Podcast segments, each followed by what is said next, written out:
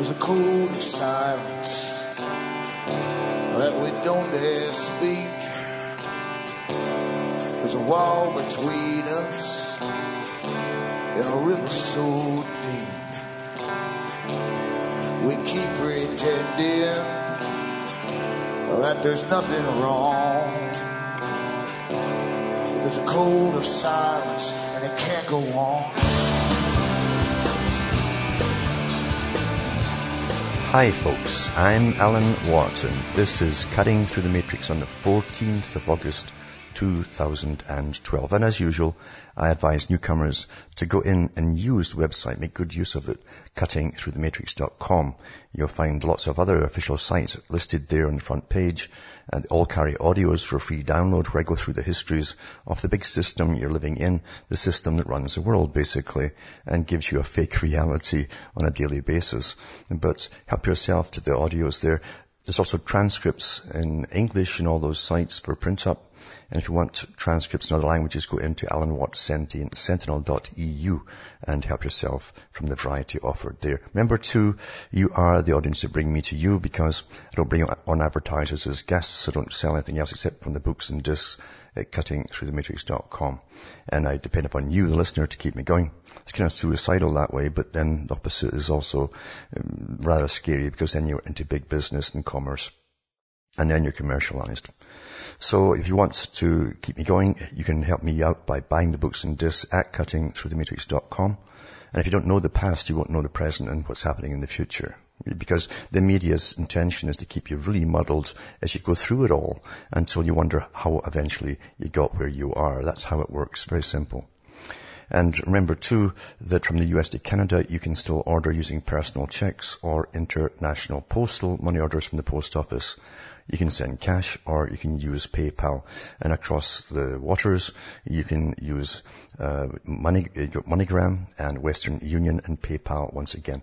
Also, straight donations are really awfully welcome in this day and age of hyperinflation. Because that's really what we've got. It's, an, it's, a steady marked inflation to bring you into austerity. The whole world's going under it because that's the plan for the future. And I'll, I'll kind of touch on that tonight too in one of the, the articles I've got here. But to understand, we are guided and directed from birth to death along a pathway predetermined by big, big powers, written out in, in very uh, intensive data in other words, it's not just guesses by the big boys themselves. How should we do this? It's all worked out by their think tanks. And they have think tanks working hundreds and hundreds across the planet, working on every facet of society eh, and culture and behavior and everything else to do with humanity. So we're guided and nudged eh, and pushed along the path uh, that serves our masters very well because they've already planned the future for a post-democratic society. They've already said that at the Club of Rome. It's an authoritarian society. It's post-consumerism. You have to cut back on everything, paying big energy bills and you all your extra cash will go on paying your basics. That's what it's all about, just to stay alive as they move you all off into even more crowded old cities for, for the masses, that is. It sounds rather nasty, but that's what they have all planned out. And so I'll touch on that tonight anyway. Because they're putting out the data all the time, mainly through universities, because that's where they recruit their own world managers from the next generation, and they give them more data on that, on the upcoming scary scenarios of the future, and how they must get us all, like a big, big herd, into these overcrowded cities. And again, too, as I say, make use of the website because I go through the histories of the organizations, at least from the late 1800s as they broke out openly and started publishing their books on how the world should really be run and how uh, there really were real classes, mental, intellectual classes of society from the top to the bottom and that most of them should be ruled by those at the top. That's what they really believe, still do. They have academia on board. They're very snobbish in that area and elitist and they're into eugenics big time. It isn't just uh, the electronic field that's, that's transforming fast, it's us as well as they bioengineered the people. Back with more after this break.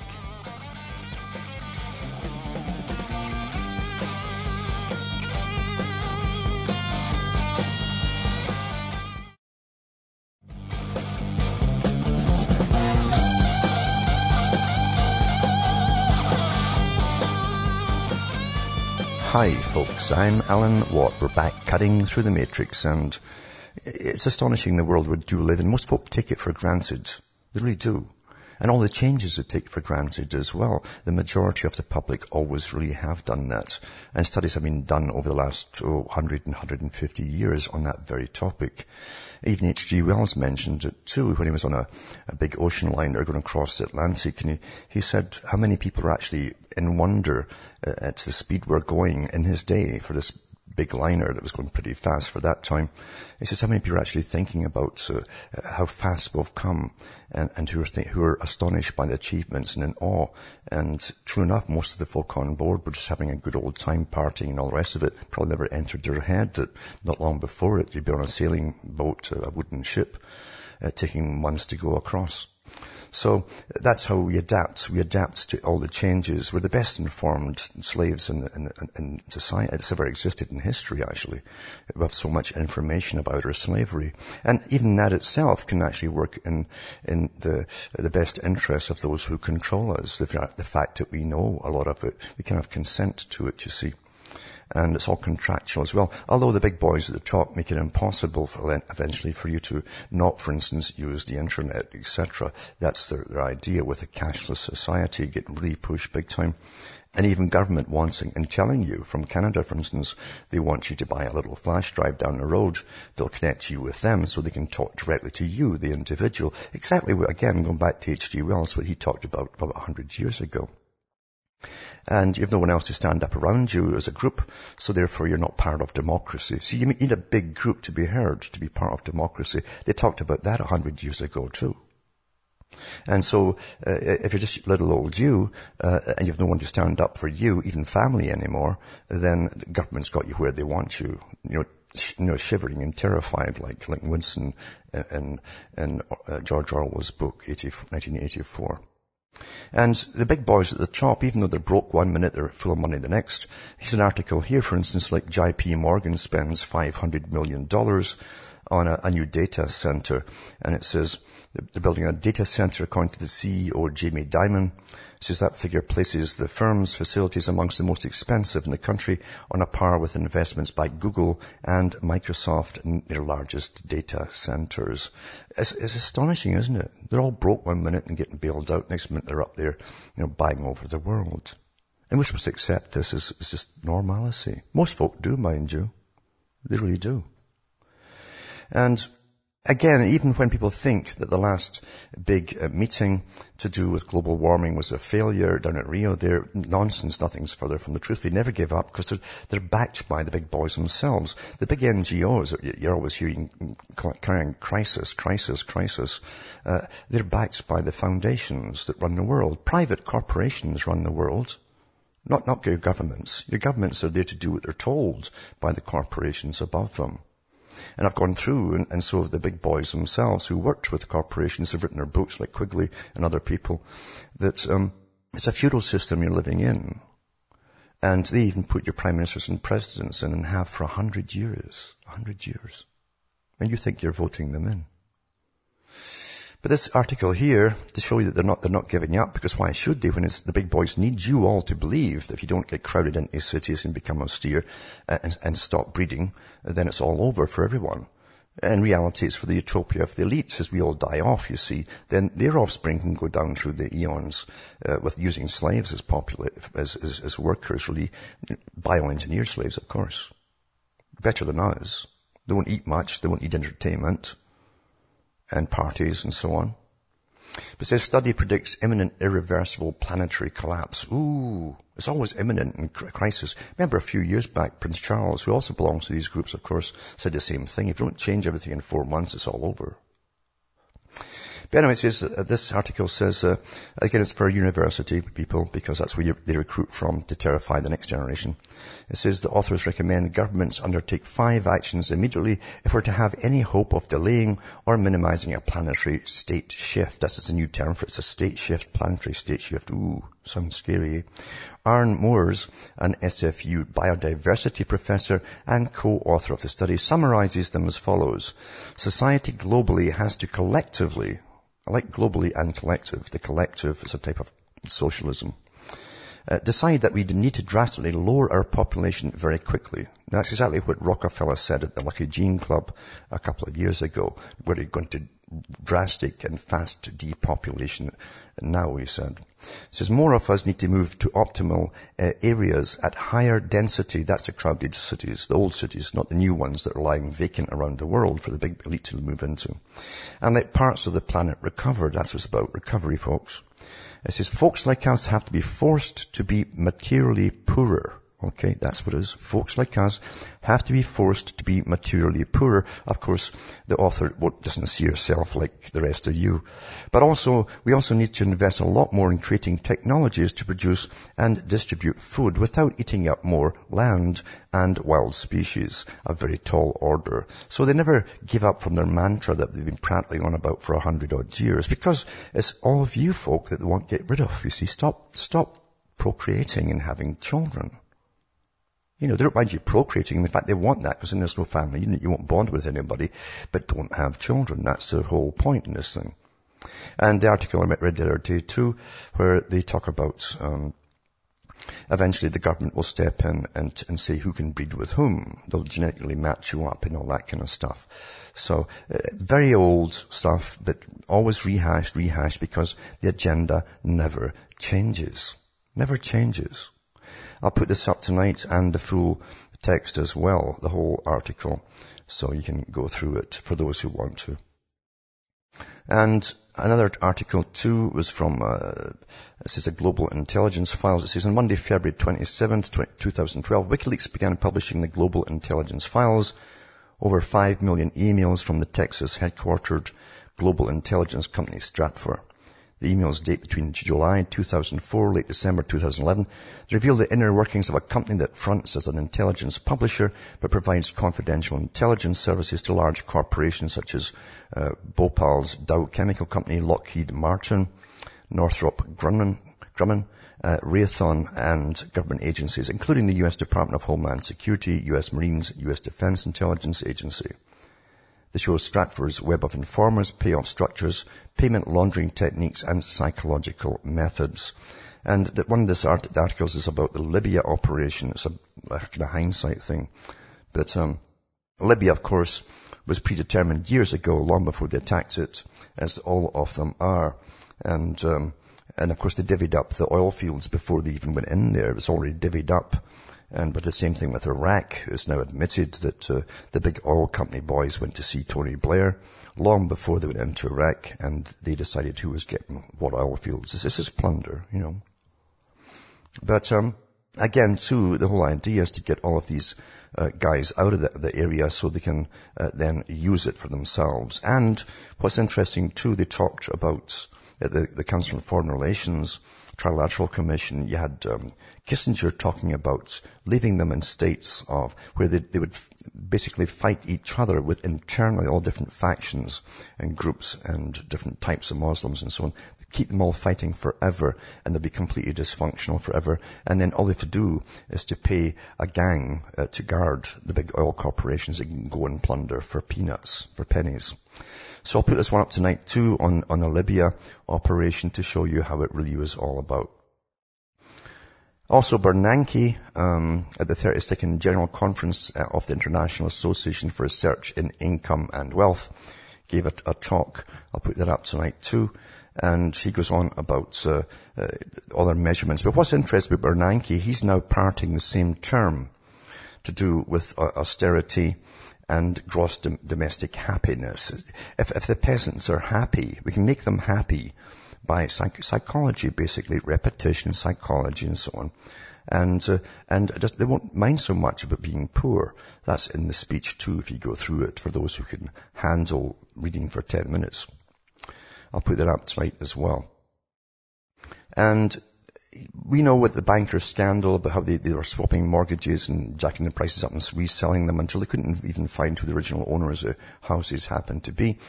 But, uh, and they were also faking the people who were coming forward, their, their income, so they could get houses they could never afford.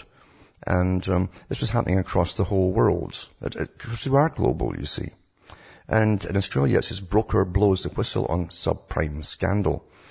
Uh, West Australia mortgage broker who got rich by fudging figures has blown the whistle on the banks that conspired in Australia's own subprime mortgage scandal. In 2007, Kate Thompson was West Australia's mortgage broker of the year. Now she's facing fraud charges. It's alleged that Mortgage Miracles in Canning Vale in Western Australia obtained investment loans for customers by using falsely inflated earnings and assets. Ms. Thompson admits that's exactly what she did. I'd get upfront commission. I would get a trailing commission. I was probably earning about $5 million a year. It was great. It was wonderful, but it was all a lie, she said. But she was not alone. Uh, hook me up to a lie detector test and hook them up. I'll lay my evidence on the table. They'll fail a lie detector test miserably. They are corrupt. They are protecting each other, Ms. Thompson said. Along with similar claims before a parliamentary inquiry in Canberra last week, her evidence has the potential to rock the finance industry. Well, they'll cover it up because they're awfully good at covering things up. It says through a series of emails from banks to brokers how to get their deals across the line, make the deal fit. They targeted older people, people on carers allowance and old age pensions. Uh, Denise Brailey from the Banking and Finance Consumer Support Association told Inquiry. I would get upfront commission. I would get a trailing commission. I was probably earning five million etc., etc. The evidence suggests that banks and other lending uh, lenders tacitly encourage mortgage brokers en masse to make up fictitious stories about customers so they could get loans to falsify their income. Well, that's what money and banking's always been about, folks. It's all a fraud. Back with more after this break.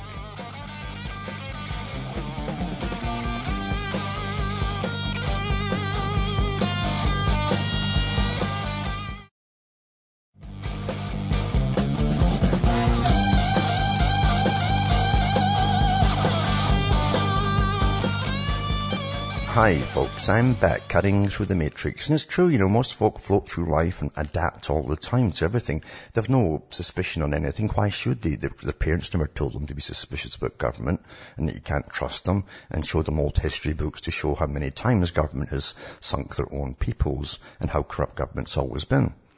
So they take everything for granted as they're born. Everyone in their own uh, group does, their own age group. And they're taught in school that, that further sorts it in their mind. It fixes it in their mind that government's sort of there above them and it's, it's all okay. And just be happy and have fun. So most folk just naturally do that. And meanwhile, you have cloning uh, conferences going on, gene therapy, human behavior alteration through genetics and eugenics, of course. 2005, uh, they, they, had a, a big meeting uh, with non-governmental organizations. You know, these big private armies that go out and protest things and demand things from governments on behalf of the big bankers uh, who have the foundations that fund them, you know, billions and billions of dollars every year and they had a big meeting with NGOs and UNESCO for the United Nations. And it's called Joint Program Commission Science and Ethics to do with just that, cloning, gene therapy, human behavior and eugenics in six lectures. And uh, I'll, I'll, I'll, put that up tonight to a link for it. And you can go through it from eugenics today to where they're going to take it with history of gene therapy and future of medicine and bioethics as well. But also behavioral ethics, very interesting genetics and human behavior because they want to alter you all eventually through your genes. You're all modified right now through the rubbish you eat actually and also the injections they give you as well. So I'll put that up for those who are interested in what's actually happening to them. And, uh, and some people will remember it, most won't. Also, Canada's Prime Minister Stephen Harper and German Chancellor Angela Merkel uh, are meeting together to do with a two-day visit, to do with getting Canada back into uh, lending money or, or putting money in, the taxpayers' money, into bailing out of Europe. Says Harper will be looking for Merkel, the leader of the European Union's largest economy, to lend support to a free trade agreement between Canada and the EU as negotiations under the critical last stages over the next uh, few months enter the last critical stages. Remember too, that's a whole deal. A world under what they call free trade, but there must be all particular types of democratic institutions, meaning it's a con game for the public to believe in, because uh, that's what they all are. all, all democracies always are. Winston Churchill talked about this in, before, actually during World War One. He actually named the ones who were causing all the problems with this new idea, he says, this new idea called democracy. And, um, but it, it works awfully well. Folk think they actually have rights and stuff. And, uh, but this article here, uh, talks about the, the, free trade, because that's the whole thing, a world of free trade, which means corporate, big corporations only, and all the rest of you don't, can't get in. Even if you have a, medium-sized business, you won't get into the free trade at all. But your countries almost also have to this particular type of democracy that's, that's, that's belongs to trading blocks, you see. And it's got, not any old democracy. We've seen democracies overthrown for years by the US and Britain across the world. Because they'll say, well, they're left wing or whatever, or socialist, just throw them over. You have to be friendly towards the plans of Britain and the US. It's that kind of democracy, meaning their financial interests. Anyway, says, for her part, the German Chancellor will ask Harper to reconsider his steadfast refusal to sending Canadian dollars across the Atlantic to help Europe contend with its ongoing economic crisis. You know, the crisis is getting billions and billions as they throw money around from country to country and borrow, borrow, borrow from the World Bank, which suits the bankers awfully well, and they can't tell you where it's all going. But it's a German embassy official said Merkel's two-day visit was prompted by a personal invitation from Harper after numerous meetings, etc., etc. Now, that's as, that's as sharp as the Canadian press get on things. Like you want, you want to yawn, you know, because they'll never tell you what they're really going to be prattling on about. And also, um, renewed violence in Iraq. Now, as I mentioned before, this is from the Council on Foreign Relations, this organization that on behalf of the big foundations runs the world and all the world's press. They also write all the books for universities and schools to make sure you get the proper fictitious past and histories and all the rest of it. And it's a massive group. Even Churchill talked about them too when he was out in the loop. But it says, Iraq remains a fragile state, deeply traumatized and, and, riven by 30 years of war, sanctions, occupation, civil strife. It didn't happen when the last leader was in there. He kept all these different factions from fighting each other, didn't he? I mean, isn't that just the fact of it all? And um, it says here that um, now it's got all these factions fighting each other, etc. Because they're all getting funded by the West to keep fighting. And um, and that's what Kissinger said. If we can keep them all fighting forever, they're of no threat to anybody. They can be easily dominated, and we can get all the all the the oil and stuff out of the country. So they're funding different factions, Kurdish minorities, etc., Sunni-dominated ones, and yada yada yada. It says the most serious risk, risk to Iraq's, Iraq's, internal stability, instability came from the over, overlapping and interacting effects of renewed ethnic or sectarian conflict, a la Kissinger, on the one hand, and an irreversible breakdown of the current constitutional order on the other. Well, I thought that it all worked out and they put in their own little puppet government. It was all working just well dandy, wasn't it? Well, all these countries now will be in chaos forever. That's the plan. Chinese companies are pulling out of US stock markets. Well, mind you too, they're into the BRIC countries now. they have got into Brazil and Latin American countries, Philippines and other countries too, take them on board. And this is part of the reason they're pulling out of the US stock markets. It says they leave the US stock markets amid complaints about price, accounting, scrutiny. And, um, they're looking elsewhere for, you know, this communist government needs better, you know, places to invest their cash. Back with more after this.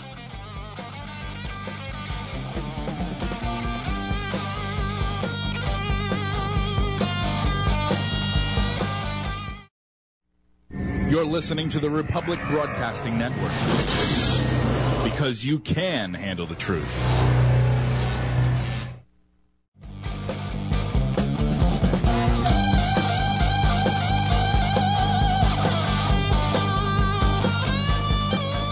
Hi folks, I'm back cutting through the matrix and really you can't uh, do a satire anymore these days because things are so bizarre. They really are so bizarre because we're living in such massive corruption and the, the, whatever answers were given from the top down for the public are just a joke.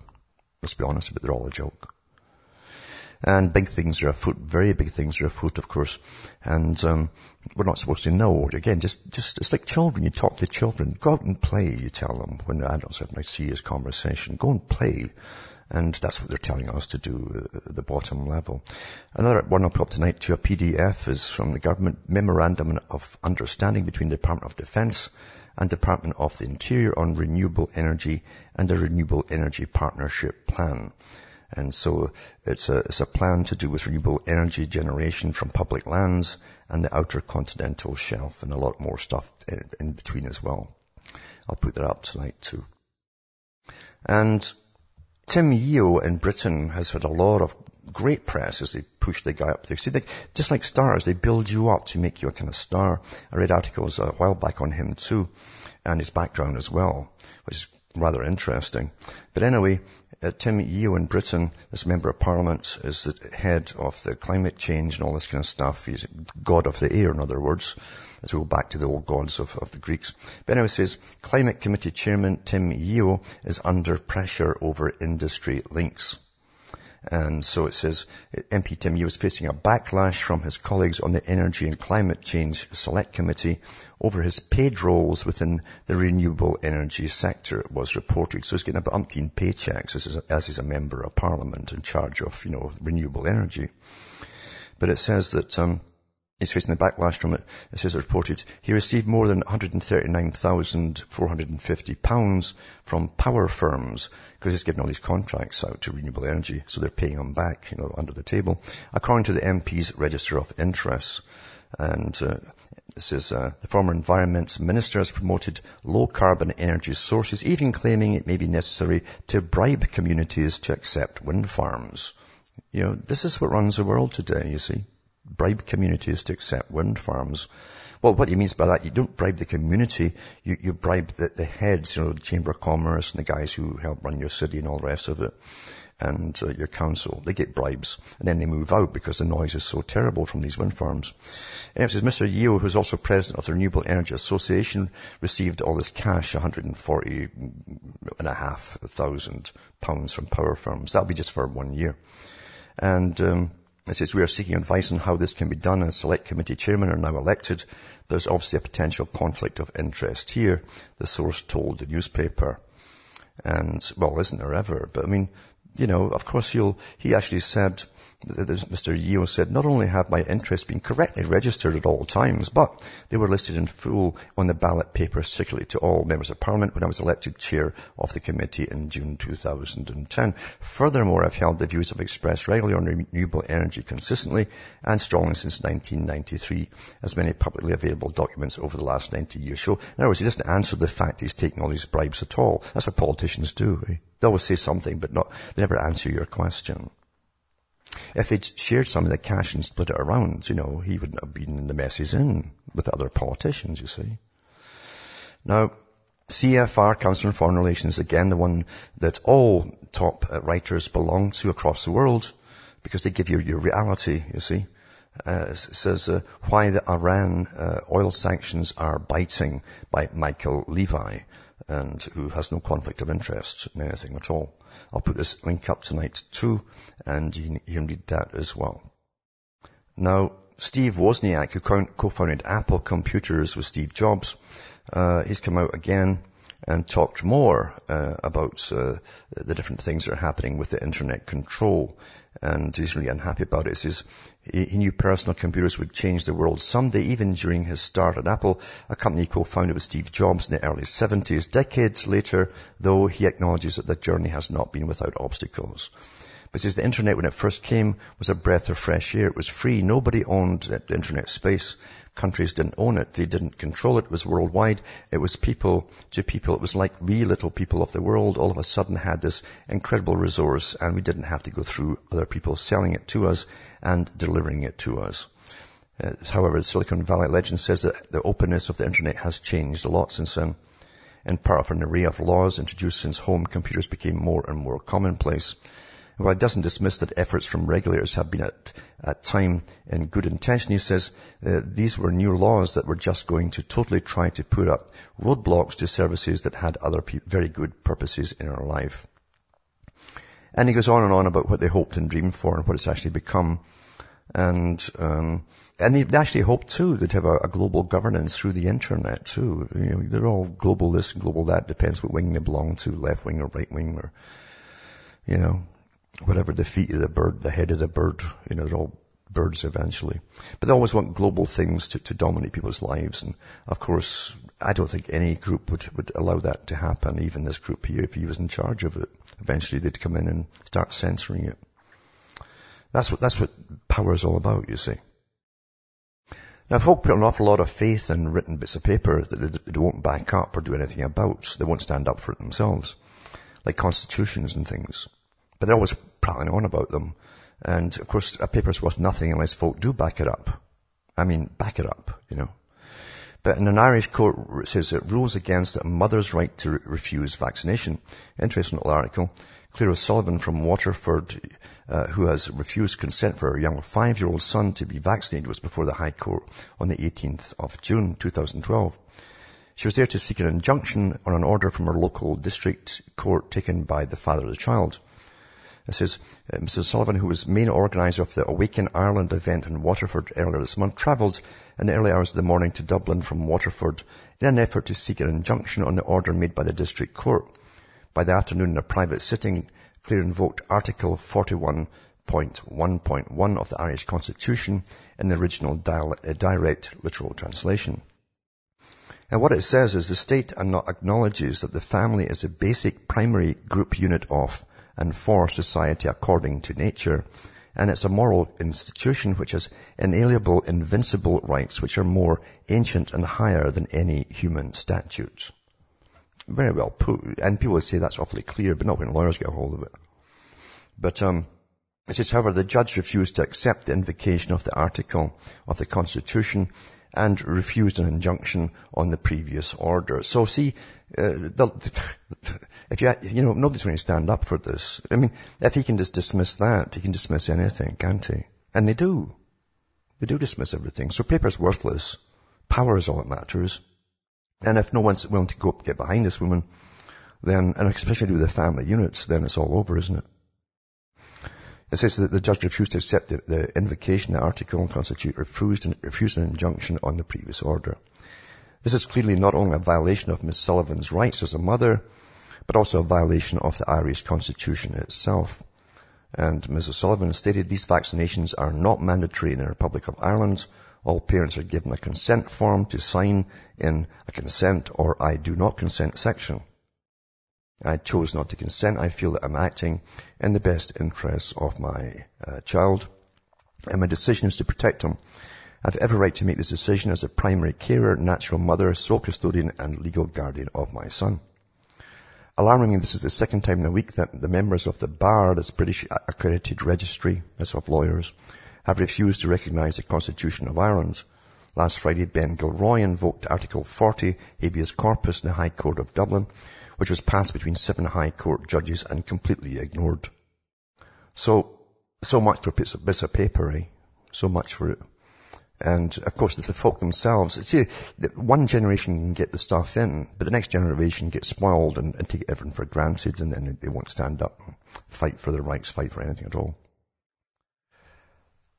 Now, Jerry Sandusky, I had to laugh when all that broke out because, I mean, the whole town, everybody knew what they were up to. I mean, thousands of folk knew what they were up to that lived in the darned area. And of course, they were all shocked when they found it. Oh, they're all shocked, like they didn't know a darn thing. That utter nonsense. Jerry Sandusky, a major Penn State donor, abused two boys aboard a private plane, claims a new witness. And the FBI is investigating where Sandusky shared boys with a wealthy backer of the football program. There's a ring going. Postal Service is always looking at allegations that Sandusky sent seductive letters through the mail as part of the child porn ring. New witnesses challenged the notation that Sandusky worked alone in abusing young boys. Of course there were more big and higher up people too to really keep it all safe, keep them out of the, the, the, the limelight, you see. So it says that, um, is he a ringmaster?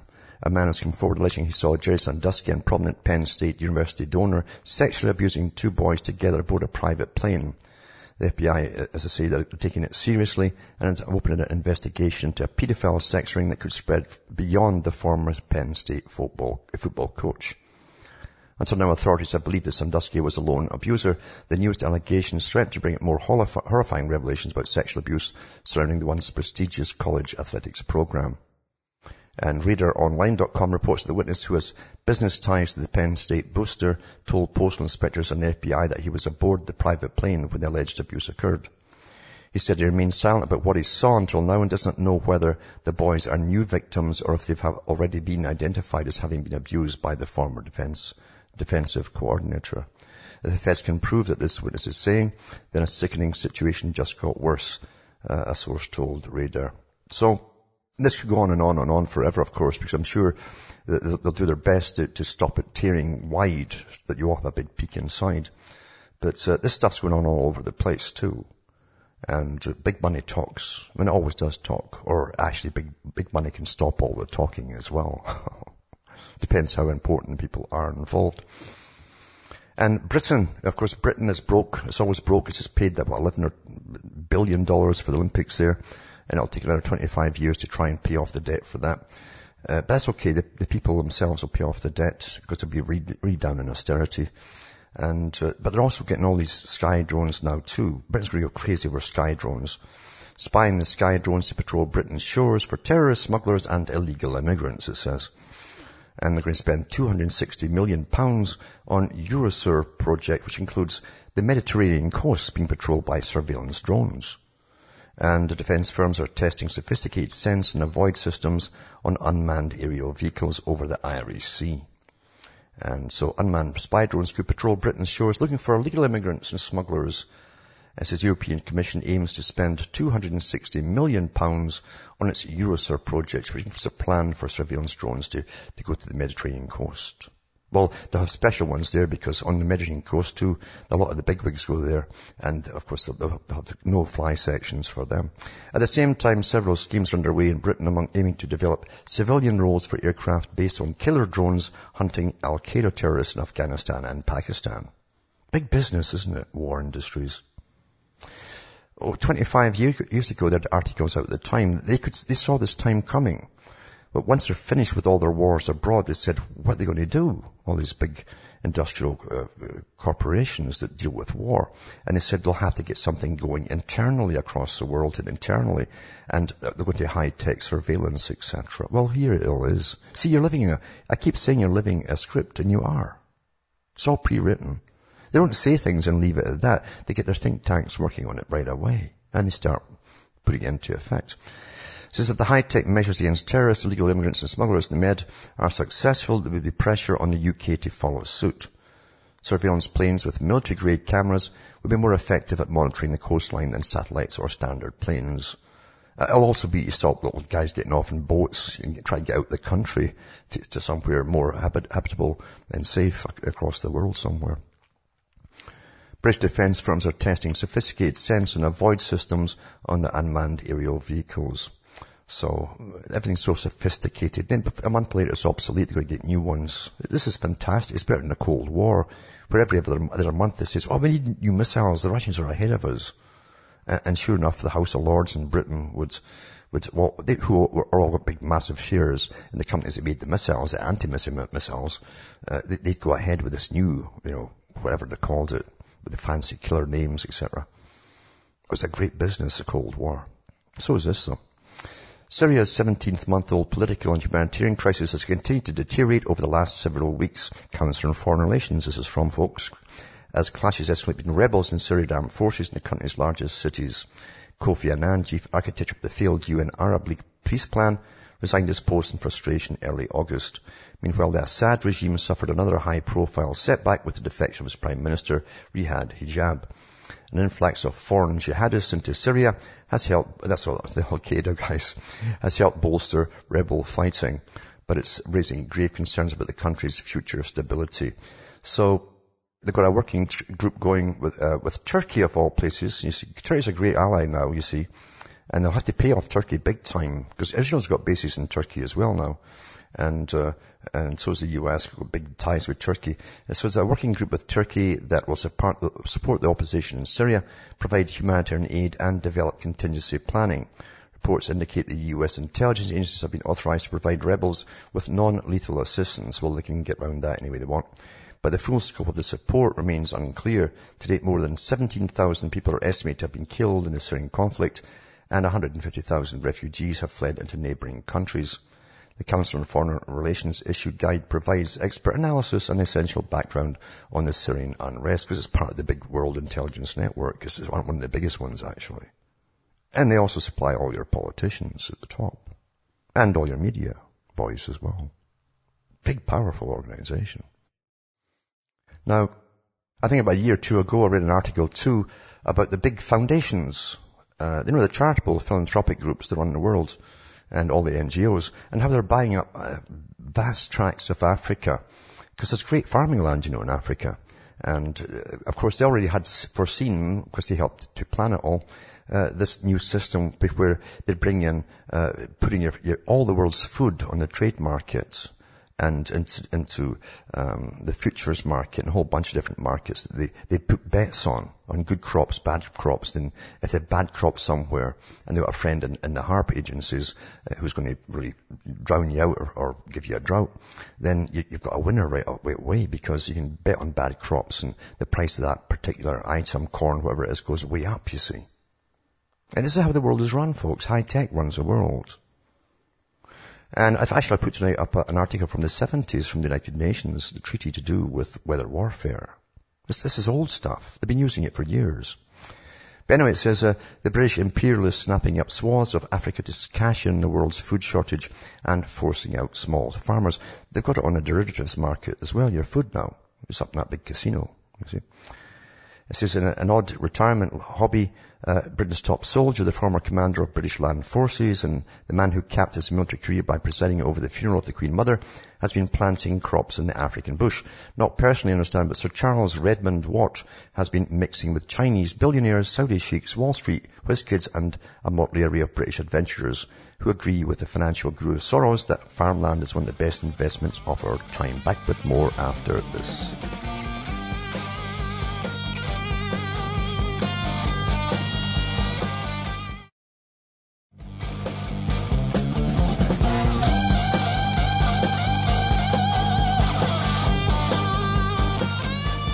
Hi folks, I'm Alan Watt. We're cutting through the matrix and talking about the, the farming takeover, or farmland takeover by the city financiers. That's the city of London.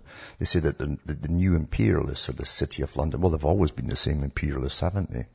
And they're returning to colonies that they walked away from half a century ago. Give them time, you see, to get it all back for peanuts. And it's upon leaving the army, Sir Charles, who once commanded 125,000 military personnel, became chairman of a shell company called Las Vegas Registered Cryptic Entertainment, which later changed its name to Farmlands of Guinea. The company set up by British sheep farmer Mark Keegan controls 250,000 acres of bush in the West African state of Guinea, bought on what was described as an extremely generous terms from the government there. It will plant, plant 8,000 acres of maize and soya this year. Fellow board member Nigel Woodhouse, a trustee of Labour peer Lord uh, Melchett's Soil Association, told me one village handed over its land for the equivalent of, remember the old glass beads used to come, that's where they got, I think Manhattan, wasn't it? The equivalent of three pounds. How's that? These swines, these swines in the city of London are grabbing all these Africans' lands and they're going to sell you big, expensive uh, stuff down the road, believe you me, for you to eat because they're in charge of the world's food supply.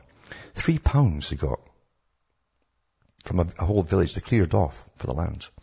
Doesn't sound much for a company that says it's unlocking the riches of an African agricultural treasure trove, which is on such good terms with local leaders. That's also secured exclusive rights to market a further 3.7 million acres of Guinea, an area roughly the size of Yorkshire. His job done, Sir Charles resigned from the outfit last December. He declined to comment on his African sojourn, but who, who, can doubt that his prestige helped clinch deals in the former French colony? Many of the big beasts of British business have joined the global land rush. Sir Richard Branson, who famously fought two of the Virgin Islands in the Caribbean, has now bagged 25,000 acres of prime South African safari country. Jim Slater, notorious asset stripper from the 70s, is growing genetically modified maize on Brazilian prairie, once owned by the father of racing driver uh, Ayrton Senna. City superwoman Nicola Horlick is investing the pension funds of Hampshire and Merseyside councils in Brazilian farmland. Meanwhile, fetid bond trader Guy Hands bought cattle stations three times bigger than Wales from the estate of the legendary TV mogul Kerry Packer. And Joe Lewis, the owner of Tottenham Hotspur, has invested a chunk of the fortune he made uh, betting, betting against sterling two decades ago by buying a slab of scenic Patagonia. Uh, and goes through a whole bunch of them, which are just buying up Africa for pennies, really. Because you see, food's going to be awfully expensive. It already is. Now it's on the global market. You see, have laws, you see, that to do with exports and imports, but not with free trade anymore, you see. Because now they can take, even if you're starving at home, they can take all the food that's produced at home and sell it abroad. For after all, it's got nothing to do with you. It's private corporations, right? And you can starve to death at home or pay the big bucks. It's all coming, folks. Because you see, you've never had nations. You've never had democracy or rights. And you've never had politicians that were genuine and uh, for the people. It's never happened. It just hasn't been there. The Council on Foreign Relations in its history has, has told you they've given you every prime minister and president for a hundred years now. Across the world. How is that? Except the ones they're killing off right now and grabbing all their, their, their lands. That's the real world you're living in. Most folk don't mind. It's party time at the weekend when they go out to weekend and there's lots of entertainment out there. We're the only people who go down the, the tubes just, you know, with entertainment coming out our ears. And fiction. It's nothing but fiction and comedies on television. Brains are scrambled. Eh? And yet it's never been so much information there is now. From Hamish myself from Ontario, Canada, it's good night, may your God or your gods go with you.